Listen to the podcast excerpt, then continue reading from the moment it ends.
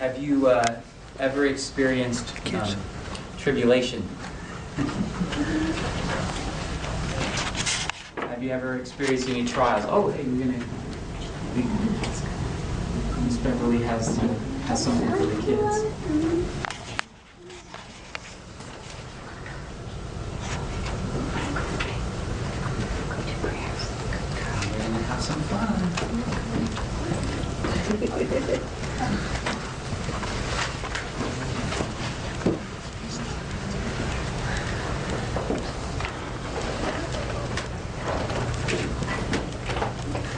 Ever experienced tribulation or trials or challenges?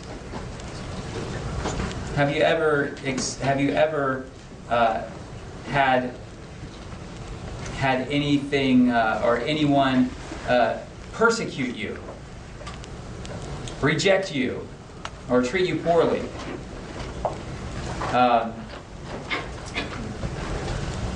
Jesus answers that question in this last um, this last message from his um, upper room discourse, his conversation with his disciples on the night that he was betrayed, on the the last night that he was with them when they shared the what we call the Last Supper or the Lord's Supper um, they shared this meal together. They shared, shared this time together, and Jesus began to teach them. And we've been looking at this for, for several weeks now. And we've taken some time off. Well, we took a little bit of time off last week to talk about how Jesus came into the world in the incarnation, that the Word became flesh.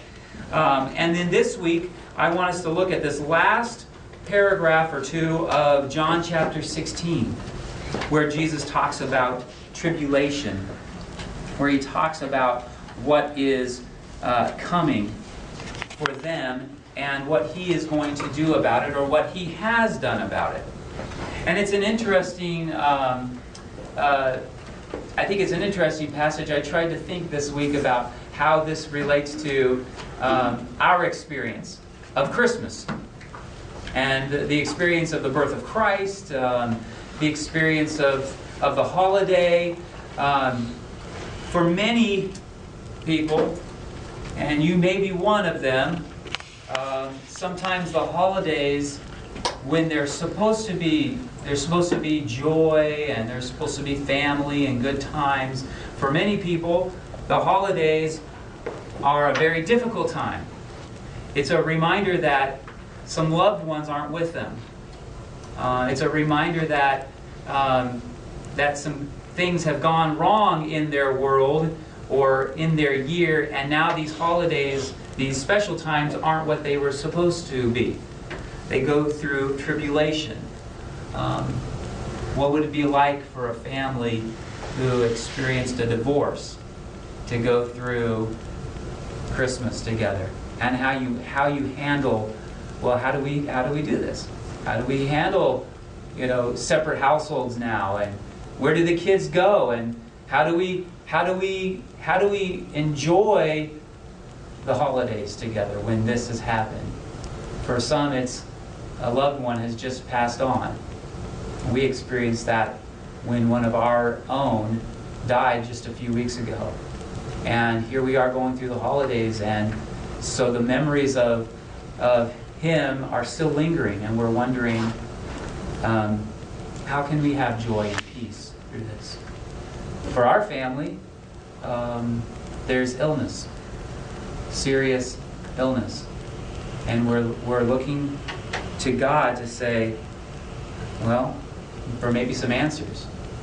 Why are we having these tribulations? Why are we going through this when this is supposed to be a time of joy, a time of peace, a time of family and love?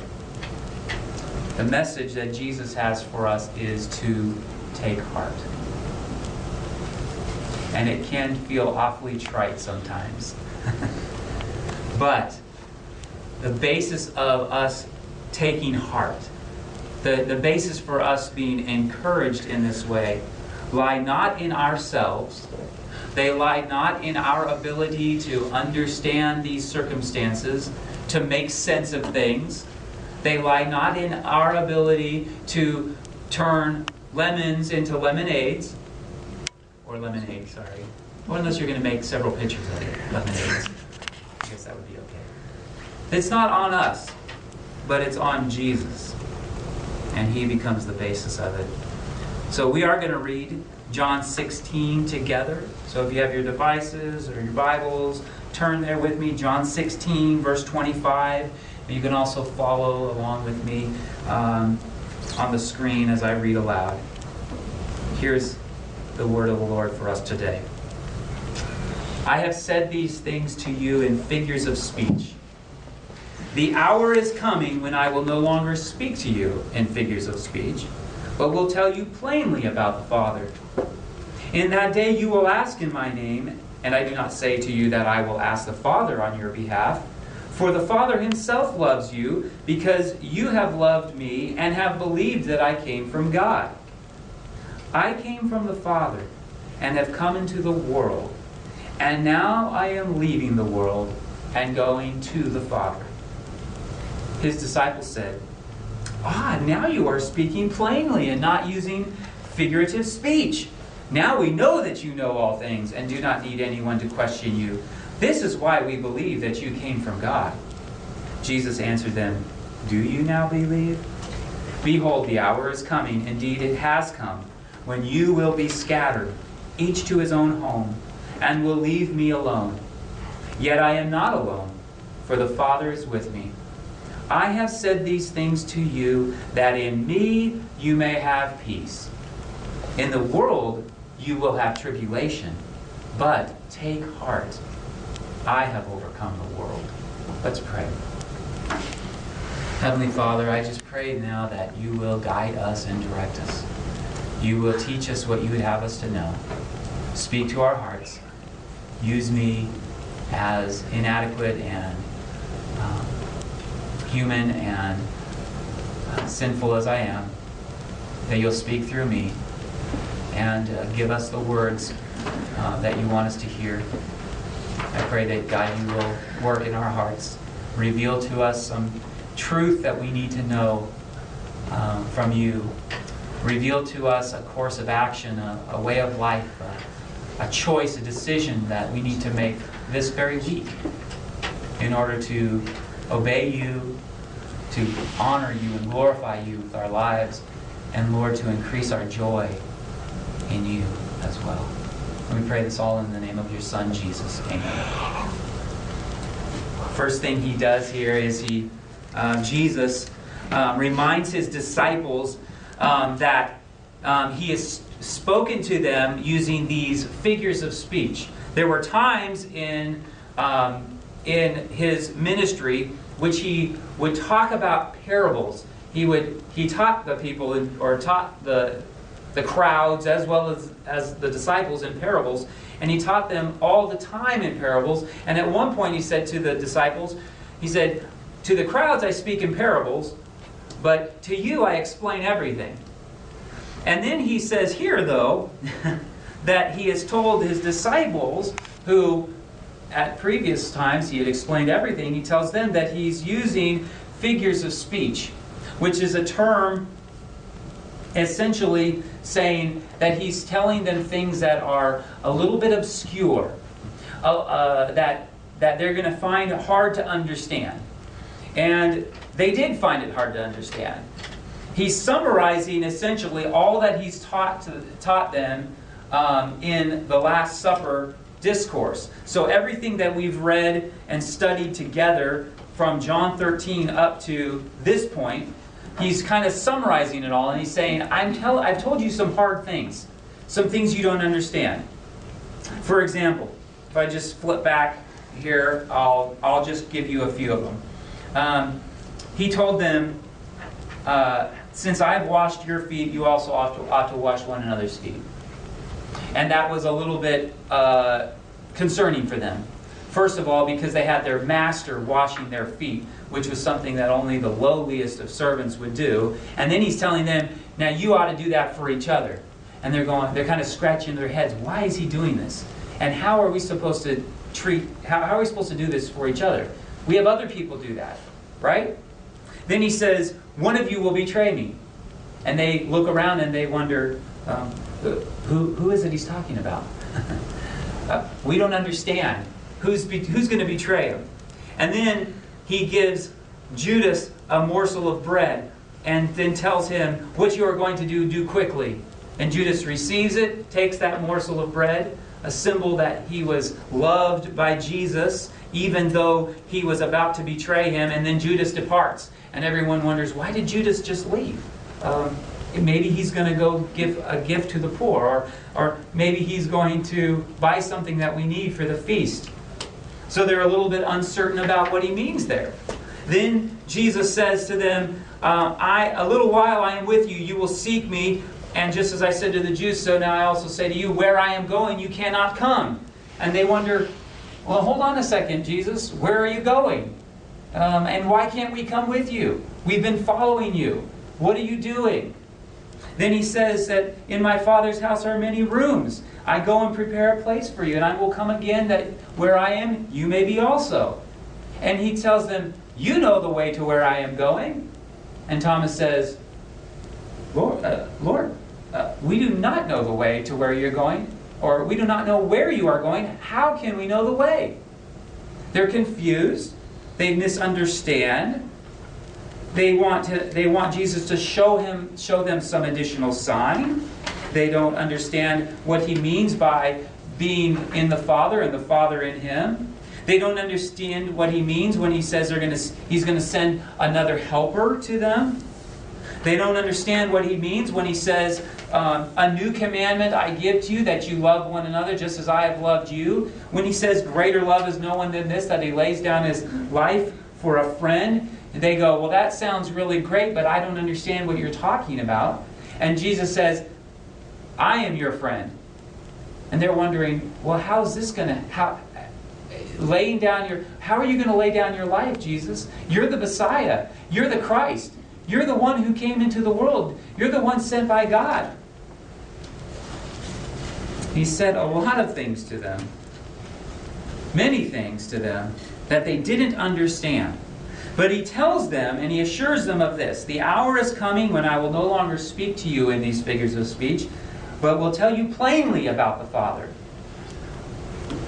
In that day you will ask in my name, and you will ask and receive because the Father loves you, because you have loved me and have believed that I came from God. He summarizes essentially uh, what he's been telling them by saying this There's going to come a time when you're going to have answers to some of these particular questions.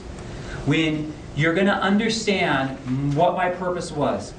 You're going to understand why I came. You're going to understand what I have done and you will understand plainly about the Father. Notice, though, that he doesn't say, You will have all of your questions answered. You will understand the second coming. You will understand deep theological truths.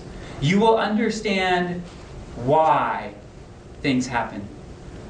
You will understand the decisions you will need to make about job choice or when to move or where to put your kids into school or what kinds of things to buy or where to invest your money.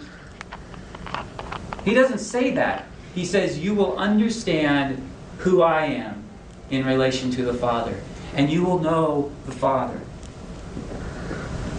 because you have loved me and have believed that I came from God. Do you love Jesus? That's a legitimate question to ask right now. Do you love Jesus? Do you believe that he came from God? That's a significant phrase. The, uh, the, uh, the phrase means more than just he was in one place and now he's here. There's a, there's a, a deep theological meaning to that.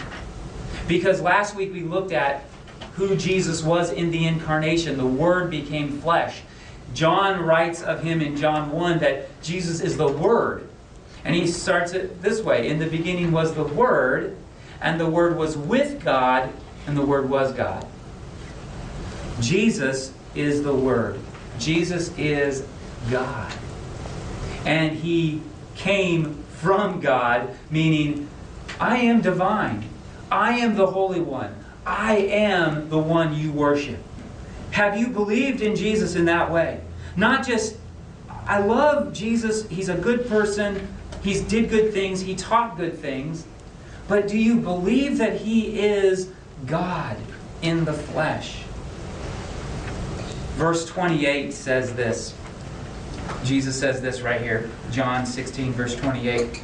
I came from the Father and have come into the world, and now I am leaving the world and going to the Father.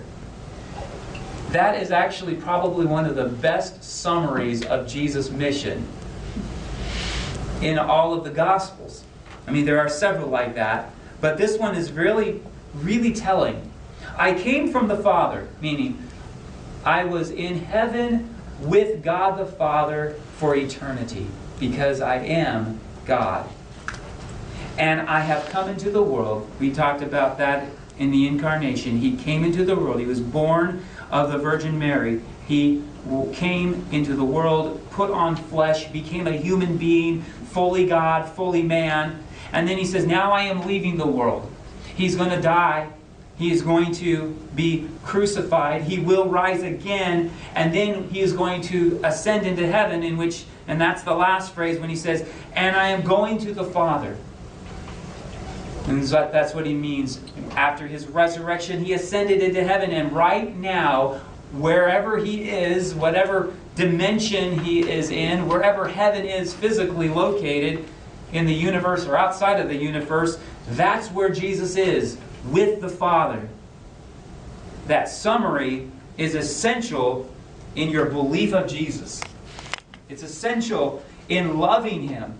You can't love him apart from belief in him. You can't believe in him apart from understanding those significant truths about him. So Jesus explains, summarizes his words to his disciples, and, and, and invites them to reflect on his mission in the world, where he came from and where he is going. What was their response to that? Because many of you may think the same way. Okay, I got that. Yeah, that makes sense. I'm like that a lot. But I'm a lot like the disciples when they said this in verses 29 and 30. Ah, now you are speaking plainly, not using figurative speech. Now we know that you know all things and do not need anyone to question you. This is why we believe that you came from God. They assert that, okay, we understand what you're saying now, Jesus. This makes so much sense. Now we, now we know why you're telling us this. Have you ever been in that situation too? Where you've, you, you've told God, oh, I think I get it now. I think I understand why all, this, all of this is happening. I think I understand these truths that you've wanted me to, to understand and to put my faith in and believe. And what did Jesus say to his disciples? Jesus answered them in verse 31 do you now believe? And I think the question, the implication in his question was Are you sure? Are you sure you're not just telling me what you think I want to hear? Are you sure you're not just um, uh, are you sure you're you're not just asserting truth statements, truth claims, but yet you haven't actually you haven't actually really come to terms with what this is going to mean for you in your life. It's one thing to say, This I believe. It's one thing to, to recite the Apostles' Creed. It's one thing to have a set of doctrines that you say, This is what I believe about God. This is what I believe about the world. This is what I believe about true things. But it's another than to to uh, to become uh, what's how do I want to put it? It's another thing to experience the crushing weight of the world and life and to experience what life has to give you. And then you begin to realize is what I believe really what I believe? Is what I say I believe? Is it, is it enough for me to stand on? Is it enough, enough for me to put my faith on? The, the disciples were in an inter- interesting state here. A little bit of confusion all throughout this, this talk with Jesus. They've been asking questions, they've been looking at him with some perplexity and wondering how things are going to work out and what he means and what he's going to do and and well what about us jesus if you're going away what do you what's that what, what's that mean for us i mean um, how are we going to get by without you have you thought about that jesus have you thought about my situation and we've asked those same questions as well jesus wants them to have faith, wants them to believe. He's told them to believe in Him this entire time. He has encouraged them uh, to, to take heart. He has said to them, Let not your hearts be troubled. He said that several times. And he said, He's told them that He wants them not to fall away. He told them that they're going to be persecuted. They're, he told them that they're going to go through difficult circumstances. He told them that they would be sorrowful. But he told them to ask. He told them that what he really wants for them is, is his peace to be in them. That what he wants for them is that their joy to be full. He says to us, Do you believe? Verse 32. To his disciples, he said, Behold, the hour is coming Indeed, it has come when you will be scattered, each to his own home, and will leave me alone. Yet I am not alone, for the Father is with me. The disciples were going to experience the loneliness of the cross. When Jesus died on the cross, well, first he was arrested, beaten, tortured, and then put on the cross to die. And what happened to the disciples? They were scattered. He said, The hour is coming. In other words, the time, the moment is, is coming. And then he said, Indeed, it has come. It's already come when you will be scattered. One of them has already scattered. Judas had already departed to, to betray Jesus. And the rest of the disciples and those and their family members and those who were gathered about when Jesus was arrested were going to hightail it to wherever they were going. Let's go go back to our homes. And Jesus would be left alone to die on the cross by himself. Yet he says, I am not alone, but Father is with me. The Father was with him. The Father was with him through his um, experience of torture, uh, experience of being beaten. But the disciples scattered from him. The disciples departed from them. They felt the sting of persecution and they left. So, why did Jesus tell them this? Why did Jesus tell, tell Peter, Truly, truly, I say to you, before the rooster crows, you will deny me three times? Why did he tell Peter that? And why did he tell the rest of them, You will all scatter when I'm arrested? You will all go to your own home. You will all leave me alone. Why did he tell them that? Verse 33 says this I have said these things to you that in me you may have peace.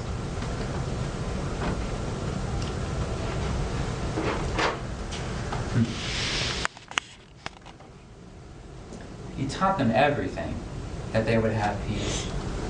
And the part of the everything that he taught them here in this these these chapters that we've been looking at is that they will be scattered. That their faith will break down. That they will become discouraged. That they will have sorrow. That they will fall back. That there will come a time in the middle of the game in which they realize there's no way we're going to make that first down marker. we're going to have to punt. and we're going to have to, we're going to lose a little bit of ground here, but we may be able to gain it back. Jesus said these things to them so that they would have peace. Why? Because of the very next uh, couple of phrases. In the world you will have tribulation, but take heart. I have overcome the world.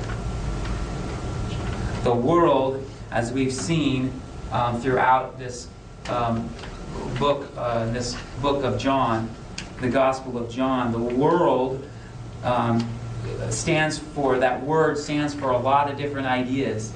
But especially here in his last message to his disciples, the world represents the moral rebellion in, uh, against God and his ways. It represents both uh, people and institutions and human institutions that are in rebellion against God. And he says, In the world which you live in, even though you're not part of the world, you are in the world, but you're not of it. You're made from different stuff, or should say, you are remade from different stuff. Any man who is in Christ, any person who's in Christ is a new creation. The old is gone, the new has come. So through faith in Christ, they have been become new. They have been taken out of the world, remade, reborn, but yet they're still in the world. They still live in the world, just as we all live in the world. And he says, In the world you will have tribulation. It's going to happen. But take heart. I have overcome the world. And that was the final word that Jesus spoke to his disciples on that night. I have overcome the world. If there's one thing that we can take heart in, it is that Jesus has overcome the world, that Jesus has conquered the world, that Jesus has power over the world, has authority over the world. So, whatever evil is going on in the world, Jesus has power over it. Jesus has authority over it, and we can take heart. Whatever evil is perpetrated in the world against other believers, or against ourselves, or against the church, we can know that Jesus has authority over it, that Jesus has overcome. This is a really difficult, very difficult circumstance or situation to, uh, I guess, uh, conceptualize. Really difficult for us to conceptualize. How is it that Jesus has overcome the world and so we don't have to fear the world, but yet we're still going to have tribulation in the world.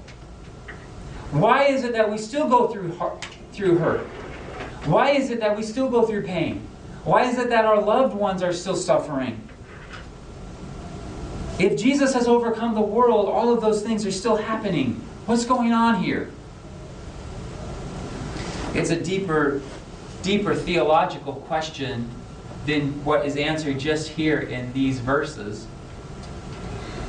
But the answer, in part at least, is that the effects of sin and the effects of death have no ultimate power over all who are in Christ.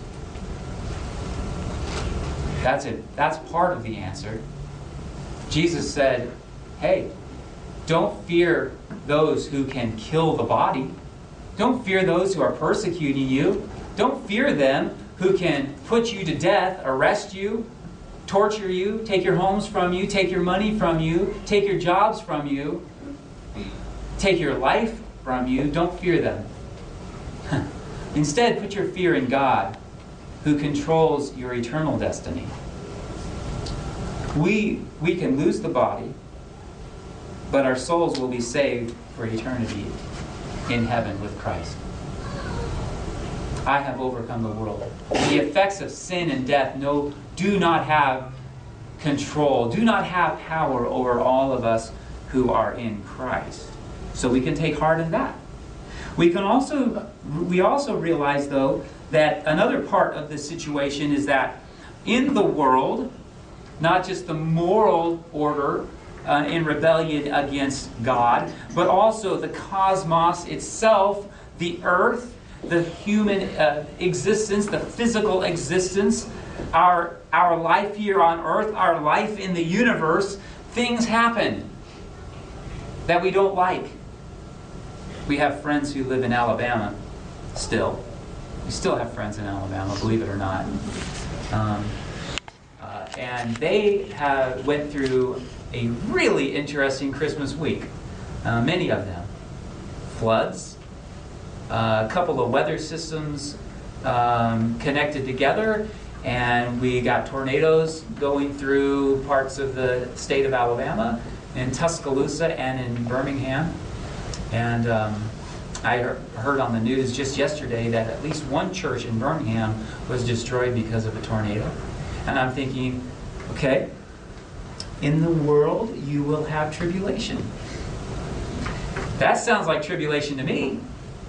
When the tornado comes down and destroys your home, destroys your place of worship, when floods, there's a there's a there's a small city, a little little community uh, near where we used to live, um, and they experienced flooding all last week. And so I'm sure plenty of property damage there, and a lot of people are displaced from their homes and are wondering when's this when are the waters going to subside and when are we going to go on with life. In the world you will have tribulation, Jesus said. Not just persecution, not just evil, but natural tribulation. The natural, the physical world is groaning in a sense under the weight, under the pressure of sin that is in the world, the curse that is on the ground. We still live in that. We still in, live in that time between where Jesus did the overcoming work of dying on the cross and the time that we were just we were just reading about earlier in Revelation 21 when he will remake the, a new heaven and new earth. And there won't be any more of those natural catastrophes. There won't be any more sickness and disease. There won't be any more cancer. There won't be any more premature deaths. God will remake it. But in the meantime, we're living in that that now and not yet period of time. It's like a, it's, it's not a perfect illustration, but it is one nonetheless. On uh, June 6, 1944, the uh, Allied armies, the Allied forces, sent the greatest number of ships and troops that the world has ever seen on one day stormed the beaches of Normandy, Normandy, France, and turned the tide of the war. And in that one action, it changed everything. Germany lost its, its control of France, and it was just a matter of time. But yet, between June 6, 1944, and the following April 1945, when Germany surrendered, a lot of people died. There were a lot of casualties along the way. But the enemy was defeated right there in that one blow. It had to be rooted out. It had to, there was still a period of time in which the enemy was still trying to fight back still trying to take as many people with him. That's what's going on now, spiritually. The enemy of souls continues to fight back. The enemy of souls is continuing to, continuing to fight to take as many people with him as possible, to defeat the plans of his enemy, our Lord, to discourage the hearts of those who are true to Jesus those who do believe, who do love Jesus, and the Father Himself loves. And the enemy of souls will do anything he can possibly do to take away our peace, to take away our joy, to discourage us into ineffectiveness, to discourage us out of love, to discourage us so that we have no peace and no contentment and no comfort. But take heart, Jesus says, I have overcome the world. In the world you will have tribulation. I have said these things to you that in me you may have peace. Let not your hearts be troubled, Jesus said. Believe in God. Believe also in me. Jesus said, I am the way and the truth and the life. No one comes to the Father except through me. He said, Believe me that I am in the Father and the Father is in me. He said, Whoever believes in me will also do the works that I do. He said, I will ask the Father, I will give you another helper to be with you forever, the Spirit of truth. I will not leave you as orphans, he said. I will come to you.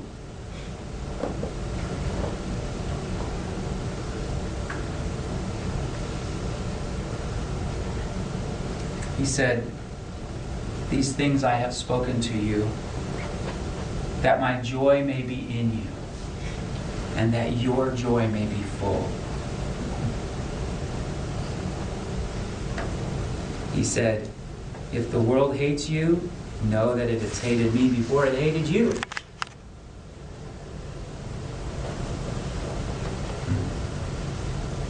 He said, I have said these things to you to keep you from falling away. I have said these things to you that when their hour, the hour of the world comes, the hour in which they come against you, the hour in which you experience tribulation, the hour in which you experience trials, that you may remember that I told these things to you. I said these things to you that your joy may be full. You will be sorrowful, he said, but your sorrow will turn into joy. You will have sorrow now, but I will see you again, and your hearts will rejoice, and no one will take your joy from you.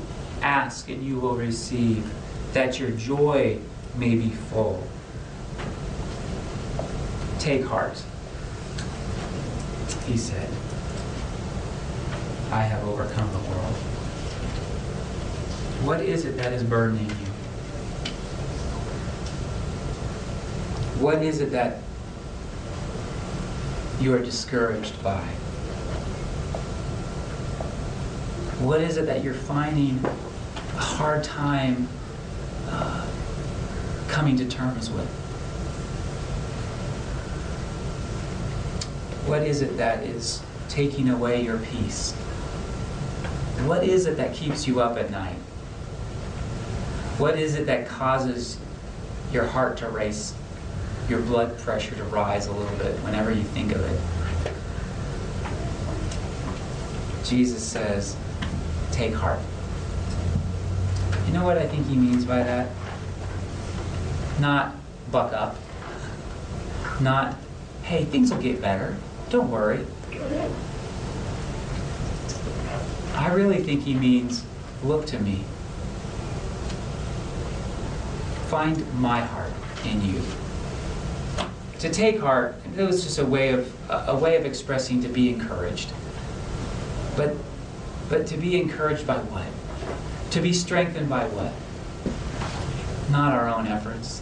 Not our own, not not some psychological, you know, gymnastics, trying to make make sense of things. He meant, Come to me, you who are weary and heavy laden, and I will give you rest. Take my yoke upon you, my strength. Learn from me. For I am meek and lowly in heart, and you will find rest for your souls.